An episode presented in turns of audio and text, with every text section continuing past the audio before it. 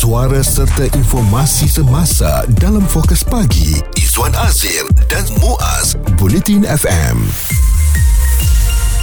Anda yang mungkin akan bergerak meninggalkan ibu negara pulang ke kampung halaman masing-masing kami mengharapkan semua persediaan dah dilakukan jangan ada yang tertinggal bagang nanti rosak mood hari raya kita termasuk benda-benda yang mudah muas duit dah tukar ya nak pergi ke bank untuk tukar duit kecil nak bagi duit raya sampul pula tertinggal dalam laci Ya, kalau hmm. sampul tertinggal tak apa Izzuan sebab ada banyak lagi sampul-sampul daripada keluarga yang lain. Hmm. Duit tertinggal memang tak ada. ah, saudara tak akan bagi duit dia untuk kita. Betul. Sebab dia orang memang dah tukar ngam-ngam je kan. Mm-mm. Jadi bila sebut mengenai duit raya ni dia merupakan antara tradisi lah. Bukan Mm. perkara yang wajib untuk hari raya, tapi kalau tanpa duit raya ni rasa macam tak lengkap lah kan. Rasa macam tak kena pula. sebab hari raya ni sebenarnya ialah tentang senyuman dan gelak tawa anak-anak kecil eh. Mm-mm. Kita akan rasa bahagia, gembira melihat mereka menikmati hari raya sama juga macam kita waktu kecil dahulu. Punyalah seronok dapat duit raya. First dapat duit raya ialah RM30 apabila selesaikan 30 hari Ramadan.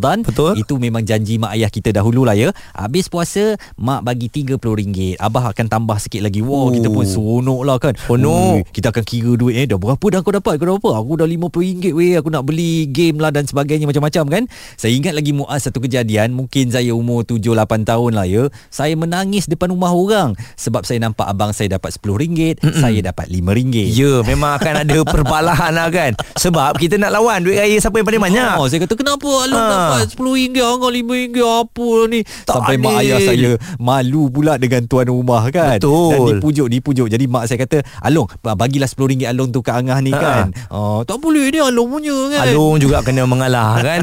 Jadi sebab itulah duit raya ni kena ada pemahaman kepada anak-anak kita dari awal lagi Mm-mm. supaya kita tak nak jadi benda macam tu lah depan rumah orang dia nak berasak pasal duit raya depan rumah orang jugalah dia nak kira duit raya Mm. berapa dapat eh, adik dapat sikit adik dapat banyak kan Mm-mm. ha, jadi sebab kalau kita tengok duit raya ni pun ada beberapa perkara yang harus kita lihat. Ada yang wajib harus dan juga ada yang jatuh kepada haram Itulah. untuk memberikan duit raya ni. Uh, jadi yang haram tu pastinya kalau kita nak uh, riak untuk memberikan duit raya tu uh, kau tengok kat media sosial ni budak-budak aku bagi seorang mesti RM10 ke atas. Itu dah jadi hukumnya haram untuk kita menayang-nayangkan berapa jumlah duit yang kita beri. Dan kalau wajib ini uh, ianya ialah yang mana kita dah bernazar untuk memberikan duit raya maknanya kalau mak ayah aku sihat kat kampung aku bernazar untuk bagi duit raya kepada anak-anak kecil RM5 seorang uh, maknanya kita kena uh, laksanakanlah. Harus bagi seorang suami pula memberi duit raya kepada isteri sebagai tambahan af-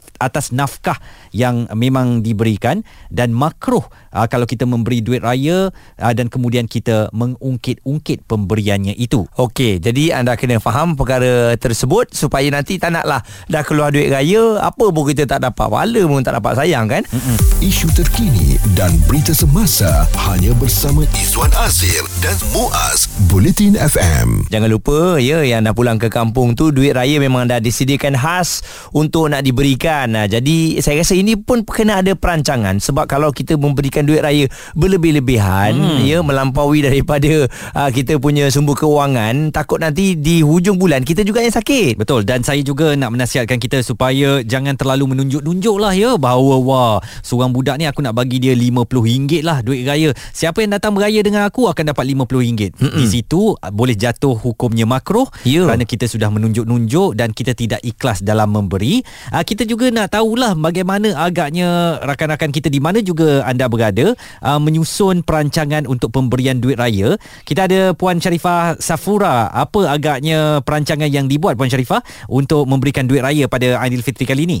Saya macam setiap tahun yang sebelum-sebelum ni juga uh, Kita macam bajet siap-siap lah untuk tahun ni uh, Berapa duit raya yang kita nak tukar kan Selalu ni kan nak tukar ke bank tu kan kena awal kan Mm-mm. So uh, kita buat perancangan siap-siap Dan uh, biasanya kalau untuk macam anak buah yang terdekat Mm-mm. uh, Kita akan bagi lebih sikit lah Mm. uh, Contoh macam RM10 ke dan sebagainya uh, Yang selebih ni tu uh, Kita ikut bajet lah Macam yang uh, Muaz uh, bagi tahu tadi kan Kita ikut bajet kita jugalah Kalau kita melebihi bajet Bajet bajet kita pula lah nanti yang lari. Ya, Betul tak kan? Uh, so macam uh, selalunya setiap tahun kita adalah contoh kalau macam tahun ni kita ada lebih rezeki sikit kita tukarlah duit raya tu lebih sikit. Tapi kalau macam uh, kata kita pun uh, ngam-ngam soel. so kita ikutlah bajet kita yang uh, sekadar yang mampu sebab duit raya ni pun sebenarnya dia sekadar nak mengembirakan anak-anak aja kan sebab Mm-mm. mm. dia dapat sampul tu pun kadang-kadang dia tak buka pun tengok isi dalam tu dia just Ya. yeah. oh dapat duit raya dapat duit raya kan. Ah. Dan, dan sekarang ni Puan uh, Sharifah Kalau anak-anak yang tiba-tiba Secara berkumpulan datang Assalamualaikum Kami tak nak masuk Kami nak duit raya je Berapa Puan Sharifah nak bagi?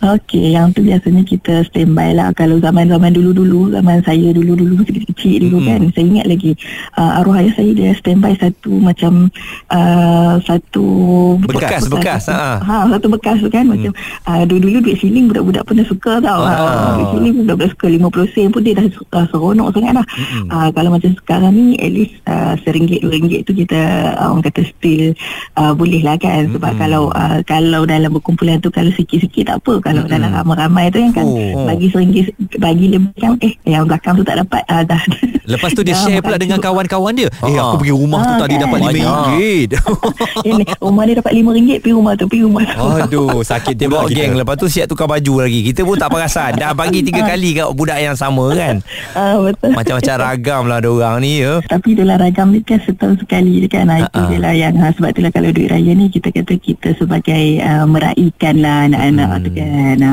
Okay. Puan Sharifah uh, Safura yang berkongsikan sedikit tips lah bagaimana nak mengagih-agihkan duit raya. Elok juga eh kalau kita ambil juga sebagai panduan Mm-mm. uh, ada bekas lah ataupun kita siapkanlah sisihkan siap-siap mungkin RM20 RM30 kepada anak-anak yang mungkin akan datang uh, secara berkumpulan di rumah kita nanti. Saya rasa kalau di kawasan perkampungan lah ha, Hmm. Mungkin akan ada grup-grup ni kat taman pun Di ada kawasan Muaz. bandar ni kurang lah Ada saya dah Ha. kena dah. Ha, Jadi kalau memang- kalau kena bagus lah Saya rasa kalau kalau kena di kawasan bandar Itu Ha-ha. macam kita anggap rezeki lah eh Betul. Memberikan warna kepada rumah kita Mm-mm. Sebab kat kawasan bandar ni Dah susah dah nak datang Tapi itulah Budak-budak ni Kalau kita tengok PL Dia pun ada yang kadang-kadang Dia bila masuk tu Mata dia melilau Duk tengok key kan Hmm. Oh, oh. Kaki dah bergerak dah Tak sabar kan Jadi kita nak borak dengan dia pun Rasa tak selesa lah Kita pun sebenarnya kata minum minum minum Ah, ambillah kuih raya tu Nah, makan nah, nah. sikit kan. Ah tak apa acik tahu nak duit raya kan. Mm-hmm. Kita bagi duit raya dia terseteguk air memang dia keluarlah di rumah Betul. kita. Fokus pagi Izwan Azir dan Muaz komited memberikan anda berita dan info terkini Bulletin FM. Kita masih lagi berkongsikan mengenai tradisi pemberian duit raya dan juga menguruskan duit raya anak-anak kita ni. Jadi kalau ada yang kata tahun ini Muaz dan juga Izzuan peruntukan berapa duit raya kalau macam saya tak berapa banyak sangat sebab ikut pada bajet. Ha, kalau ada dalam 3 400 ha, kalau dah habis habislah macam tu. Okey. Sebab senang saya nak buat pengiraan ya. Ha, sebab saya pun dah kira saya akan balik ke ke mana, siapa yang akan saya berikan. Hmm. Ha, jadi jangkaannya begitulah. Okey dan Ah. kalau saya memang dah tukar fix RM400 Ha-ha. dalam pelbagai bentuk inilah Ah, ah, amountnya. amount notif apa notanya tu Ha-ha. ada RM1 ada RM5 ada RM10 kan dan ya saya dah bersedia untuk berikan kepada mereka yang berhari raya kepada saya anak-anak kecil saja bujang tak boleh masuk dalam Bujang tak boleh? tak boleh Kalau dia tak Ah. kerja lagi? bujang tak boleh kerja lagi kita Ha. sembang-sembang bagi tahu dia kerja kat mana je lah yang ada ya dan kita nak bersama dengan uh, Tuan Syamsuddin Kadir penasihat kewangan yang mesra bersama kami di Bulletin FM berapa agaknya yang Tuan Syamsuddin peruntukkan untuk duit raya pada tahun ni Uh, untuk tahun ni insyaAllah RM1,000 Ho, uh. Semua tengok di lokasi mana saya beraya lah Kalau Okey. beraya di KL je mungkin uh, rendah pada tu lah Hmm. Membutuhkan maksimum RM1,000 lah Ah, 1000. Lebih daripada tu tak boleh eh. Lebih tu dah burst lah eh. Lebih tu biasanya tak Sebab saya yang macam RM1,000 saya dah tak tukar Sebab kan saya pengumpul duit tu Ah, ah. Oh. Ah, itu yang jadi sendiri jadi ah, itu yang jadi pada Ada. RM1,000 tu kalau tidak tak lah kalau Okey. baru masa tu nak keluar mungkin RM500 je Ah, ah. Sekejap lagi kami nak dengarkan tips daripada Cik Samsudin bagaimana kita nak menguruskan duit raya anak-anak tapi kami nak bawa kepada apa yang diperkatakan oleh Ustaz Azhar Idrus dahulu. Dia pergi ambil duit anak buat belanja Hukumnya haram. Ramai orang buat dosa lagu ni. Curi duit anak. Bayar rotek untuk Tak boleh. Yang boleh guna pinjam sekejap ketika terdesak. Contoh Mari nak potong api. Tak bayar elektrik. 80 bil. Tak ada duit dah Kalau tidak gelap Melibatkan mudarat kepada anak tu juga Boleh pinjam duit anak sekejap Bayar bil wajib kena bayar balik. Ha. Jelas dah ya. Mm-hmm. Ha, kadang-kadang yalah bukan niat kita nak ambil pun ada ke ibu bapa yang sanggup nak ambil duit ayah anak? Ada. Kad, Ada, eh? dalam keadaan ekonomi yang serba tak menentu ni kadang-kadang tanpa perasan ataupun dengan Yalah. perasan kita memang menggunakan duit raya anak-anak kita. Jadi bagaimana agaknya kita nak menguruskan duit raya yang anak-anak kita terima ni apa yang boleh dilakukan dengan baik? Uh, mungkin Tuan Syamsuddin boleh nasihatkan. Kalau pakai psikologi dia suruh lebih pada menyimpan dalam bank. Hmm. Right, uh, maksudnya kalau anak tu dapat 80 kita bagi uh, apa psikologi kita tambah RM20 dia cukup 100 kita masuk bank anak. Itu banyak pakai psikologi kalau pakai kewangan dia lain sikit dia macam mazhab lah dia banyak Okey. Mm-mm. Uh-huh. Uh, uh, dalam pakai kewangan dia kata duit tu kita kena bagi kat anak dulu. Tanya dia nak buat apa. Kalau dia nak beli uh, apa-apa bagi je. Jangan benda yang bahaya lah macam beli rokok, beli apa tu no lah. Maksudnya kan benda-benda uh, pisau ke apa. Mm-mm. Kalau nak beli kereta remote control bagi-bagi. Hmm. Dia ada tanya. Kalau nak belanja semuanya belanja. Sebab di situ dia akan belajar. Contohnya dia beli remote uh, control dia pakai dua hari kan rosak right? Mm-mm. Kata Allah habis duit raya aku setahun. Hmm. Tahun depan aku ah dia akan jadi tahun depan kalau dia beli juga remote control dia akan jaga lebih baik. Dia takkan tinggal merata. Adik-adik dia kecil yang main ke dia tak. Dia akan jadi lebih belajar berdisiplin untuk menilai-nilai duit. Mm-mm. Jadi pakar kewangan kata budak ni perlu, perlu diajar nilai duit dulu. Betul. Bukan duit RM5 RM10 beza tu tak. Betapa harganya berapa lama contoh kita dapat gaji bonus right. Mm-mm. Kadang-kadang mau dapat bonus tu habis kejap. Lepas tu menyesal tahun depan buat balik. Betul. Sebab tak diajar. Jadi- Ha, dan satu lagi pakar kewangan berkata buka akaun bank ni uh, kalau anak nak simpan tanya dia nak buat apa. Hmm. Itu pun boleh Ataupun bagi dua Separuh simpan dalam bank Separuh lagi bagi dia belanja Mm-mm. Sebab dalam pemikiran Sebab pemikir, dalam pemikiran anak-anak ni uh, Dalam kepala dia hanya ada 30 hari. Kan biasa mak ayah kata Eh nanti uh, nanti Halun nak masuk U Nanti nak pakai. Nak masuk U tu mungkin 12-15 tahun lagi. Uh, So uh, otak anak-anak ni dia 30 hari je Ha, kalau kita kata okey duit ni nak belanja cukup bulan ni. Ha, itu dia setuju sebab dia dalam kepala dia nampak 30 hari saja. Betul. Mm-mm. Jadi janganlah kita Ah, nak tu- cerita benda 10 12 tahun Ah, akan datang kita kan. Pun, kita pun sendiri pun kadang-kadang siap hari bulan tak simpan pun duit untuk uh, untuk apa bersara nanti apa semua pun. Mm-mm. kan kita nak ceritakan anak jangan repeat tapi dia tak boleh dia kena ajar dia ada guna duit. Pendapat, komen serta perbincangan fokus pagi Izwan Azir dan Muaz Bulletin FM. Kita masih lagi memperkatakan tentang tradisi pemberian duit raya uh, dan menguruskan duit raya anak-anak kita. Di talian uh, masih lagi menemankan kita penasihat keuangan Tuan Syamsuddin Kadir. Jadi Tuan Syamsuddin kalau kita lihat uh, selain daripada kita ni sebagai bapa pun kena merancang nak bagi duit raya kepada semua ni kan takut nanti Ya, kita pula terbeban terikut-ikut lah yelah maklumlah yang Alung je bagi lain Angah je bagi lain ni QR QR code sekarang ni makin banyak dah ni jadi uh, pandangan Cik uh, Tuan Syamsuddin sendirilah bagi naik QR ni bagus ke tak bagus sebenarnya Okey dia dia ada bagus ada yang tak bagus ya. Hmm. Bagusnya uh, supaya duit tu tak adalah tercicir. Kalau kan bagi duit sampul raya musim raya ada orang hilang kan orang Mm-mm. masuk rumah kita hilang memang pun banyak dan uh, mak ayah pau duit tu pun lagi mudah lah sebab uh, sebab bagi cash. Ha. Ah, tapi kalau masuk QR code Cuma anak ni umur berapa yang baru ada QR code? Kalau sekolah menengah tu bolehlah buka akaun bank right? Yalah. Kalau sekolah uh, rendah saya rasa tak ada kot QR code tu. Hmm, yelah, eh, remaja-remaja je lah Ah, eh. remaja. Cuma budayanya kalau code nampak sangat macam orang tu mata duit tan lah bagi saya. Betul lah. Oh, Jadi wali kita nak bagi kepada orang kita yang minta tu tak apa. Kalau contoh kita nak bagi dia duit kita kita nak tukar tak sempat. Jadi orang yang tak sempat tu yang kita minta dengan yang kita nak bagi ada QR code. Jangan kita bagi tunjuk QR code kita. Hmm. Hmm. Ah itu bagi saya lebih Masuk dapat mam, masuk mam berapa nak? Ah, ada setengah macam tu tu dah menunjuk Ah, eh. Berapa nak Kalau macam tu menunjuk lah. Ya Lepas tu uh, Bila tunjuk QR code kan uh, Dia dapat terus harga Dan kan alah sikitnya Mm-mm, Ah, kan? ha, Siapa pun kalau boleh Sampu raya pun Kalau dapat pun Jangan tunjuk lah Jangan buka ajar anak kita Tak kira siapa bagi Jangan buka Balik ke tempat kita tinggal Baru kita buka sekali Jadi kita tak tahu dah Siapa yang bagi berapa Uh-uh. Tetapi dari segi uh, nak mengajar anak kita ni mungkin juga kita nak ajar mereka uh, yang kita ni tak ambil duit mereka tu dan belanjakan macam ikut keperluan tadilah. Uh, eh banyak duit raya tu duit kecil ada banyak tu. Mes sini abah pinjam nak bayar tol ke kan. Uh, jadi Ah. bagaimana agaknya ibu ayah ni perlu menahan dirilah daripada menggunakan duit raya yang diterima anak-anak. Sebaiknya kalau boleh Maknanya ibu bapa dah ada akaun anak-anak Macam contoh di uh, tabung haji dan sebagainya lah Hmm. Jadi ambil tu terus transfer dulu Buat tabiat transfer dulu Cuma isunya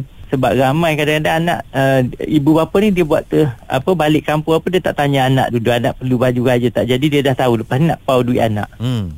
uh, tapi bagi saya saya rasa majoriti rakyat Malaysia lah saya rasa lah yang mana yang susah tu memang pau duit anak. Cuma kalau kita baru dengar program ni walaupun dah 20 tahun berlalu kita bayar balik lah anak tu Hmm. Rasa tu hak Ah, mereka dia kena kan. Bayar balik ah yes duit duit uh, minyak tu that's why dia kira siap-siap dah kalau boleh ada setengah orang dia asing teguh dah Hmm. Betul Betul. Ha, Ha, tu. kalau boleh ah, ah, duit minyak apa ada setengah orang dia bayar cash sebab dia tak nak terusik. Kalau dalam akaun ni memang tak tak perasan sebenarnya kalau kita tak transfer guna kad ni Mm-mm. debit card kita jangan tengok minyak tu kita isi berapa. Kita tak kisah. Tapi kalau bagi duit tunai nak bagi dua keping duit RM50 menggigil. Betul, Setengah betul. Orang. Ah itu yang lagi lah. Nak tukar duit dengan anak boleh tak ada masalah tapi Mm-mm. Uh, transfer dulu. Transfer terus depan anak tu. Ha, ha. Ke dalam akaun dia lah. Akaun anak tu. Terima kasih atas perkongsian pagi ni Selamat Hari Raya Tuan Syamsuddin Selamat Hari Raya. Raya. Kita halal-halal lebih kurang ya Ha, ha. Ah, InsyaAllah. Amin. InsyaAllah. Baik. Nanti duit raya saya hantar ke akun nanti. Ah. Wah, itu yang sedap dengar tu.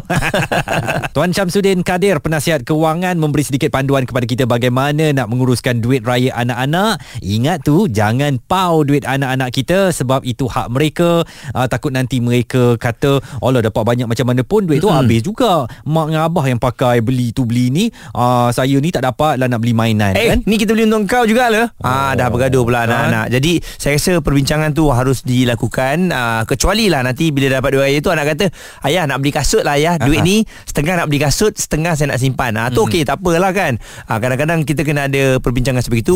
Bincang, debat dan pendapat bersama personaliti TV dan radio. Izwan Azir dan Muaz Fokus Pagi di Bulletin FM. Kita borak-borak mengenai uh, duit raya ni jadi dah jelas eh duit raya tu kena ada asing-asingkan untuk anak-anak kita uh, supaya kita tak tergunalah duit raya anak-anak ni Mm-mm. dan uh, kadang-kadang eh bila kita tengok kita sebagai parents lah kan nak bagi duit raya ni banyak pengorbanan tau pada awalnya satu duit raya kita duit kita Mm-mm. Kita- kena keluar daripada perbelanjaan kita yang kedua kita beratur untuk nak tukar duit raya tu berapa jam kita beratur Betul. dua jam tiga jam untuk nak tukar duit lepas tu bila kita dah bagi kepada orang orang tu tak cakap terima kasih kepada kita Oh. Sakit hati kita wak Ah, tapi tak mengapa lah Ha-ha. Ikhlaskan Ah, kena ikhlas, Muaz. kena ikhlas. Ikhlas apabila kita memberi itu Anggaplah itu satu sedekah jariah kita Mm-mm. Apatah lagi Kita mengukir senyuman ah, Di anak-anak kita ni Ya. Wajah mereka kan Dan kita pasti tenang Melihat betapa bahagianya mereka Terima kasih Uncle Mm-mm. Thank you ke Dia cakap macam mana ke Sambil salam kita RM5 je Ah. Daripada yang senyum tadi Dia bertukar je kelat muka RM5 je Uncle Bukan Kerja ataupun TV ni Uncle Dia akan pandang ibu ayah dia uh, Ye dapat duit raya kan Ha. Dan kita pun akan mengusik mereka Berapa tu berapa tu ah, Tak apa nanti kita check ya Terima kasih lah Bagi duit raya ke anak kan Dan suasana inilah yang kita mahukan Supaya ia dapat mengeratkan silaturahim kita uh, Antara keluarga dan juga Antara masyarakat kita Jadi jangan berkira tentang duit raya Walau bagaimanapun mm-hmm. Belanjalah mengikut kemampuan kita Betul. Dan kalau perlu Rasa nak bagi duit shilling pun Ajarlah anak-anak kita Untuk terima juga Ya. duit shilling ya bukan semua orang sekarang mampu untuk memberikan duit kertas Mm-mm. Atas ringgit pun mungkin ada setengah daripada Ada. kita yang uh, terpaksa tercongak-congak ya untuk meneruskan kehidupan hari ini. Jadi kita ajar anak-anak kita kalau pak cik tu bagi 50 sen terima dan ucap terima kasih. Mm-mm. Kalau ada yang tak bagi pun tak apa Kita ucap terima kasih juga kan? Nah, Mungkin ada uh, masalah-masalah tertentu InsyaAllah. Kita jadikan ni sebagai perkara yang biasa. Uh, Bukan perkara yang luar biasa lah kan? Dalam keadaan ekonomi yang tak menentu ni. Bincang, debat dan pendapat bersama personaliti Dan radio. Izwan Azir dan Muaz Fokus Pagi di Bulletin FM.